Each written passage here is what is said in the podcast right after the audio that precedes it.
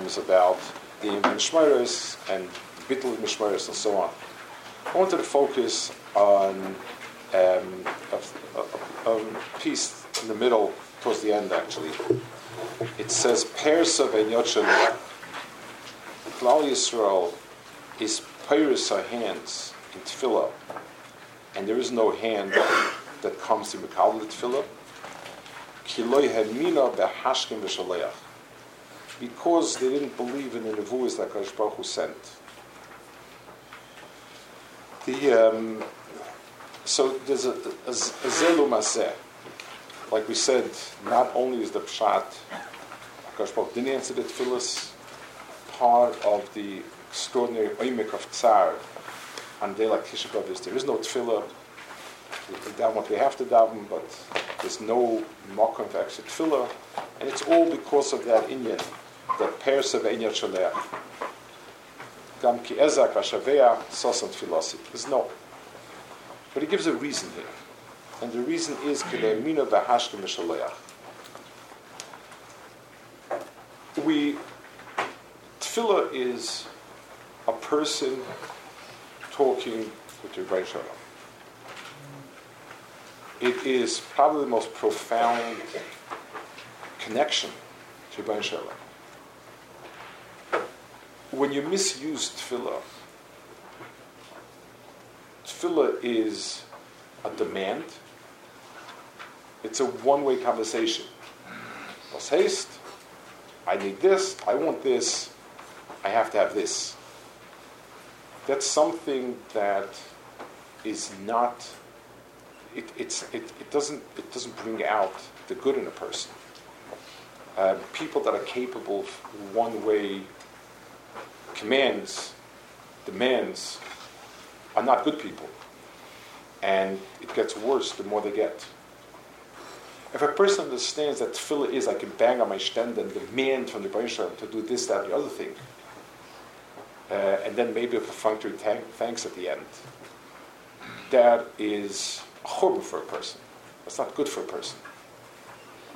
Maybe he has a munah, Kashmir gives it, but if, if, down deep psychologically he feels he can order it, that's, that's not a munah. That's, that's much, that's, that's ashchasa. Tefillah is called siach, it's a two-way, it's a conversation with the Rebbe And a conversation means that when the Rebbe talks to me, I listen the way I want him to listen when I talk to him. It's true. Conversation is the strongest kesha between people, and it's the strongest kesha possible with Ribbono Shel Olam. But conversation means it's a sikha. And when Kadosh Baruch Hu sends and speaks to me and says, you should do this, you should do that, this is wrong, this is good, am I listening or not? Tefillah is not a one-way street, and it can be a one-way street. And if a person wants to ask himself, one of the most critical aspects of whether or not a person can expect tefillah to be answered is how keen is he in listening to Dvar Hashem? Kadosh speaks to us. He speaks through Divrei Nevi'im, through Divrei Musa, through the Mishabura, through Hargoshes that a person has. Ashkacha, where I feel, you know, I'm given, I'm being given a nudge. I'm being told something. Yes, we don't have Nevi'im today, but there's sign language. And, and each person knows, you know, I think I'm being told no. I think I'm being told you need to do better.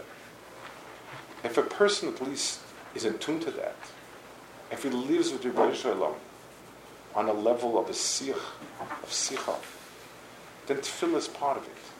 And then there's and then there's real hope for tefillah to be answered.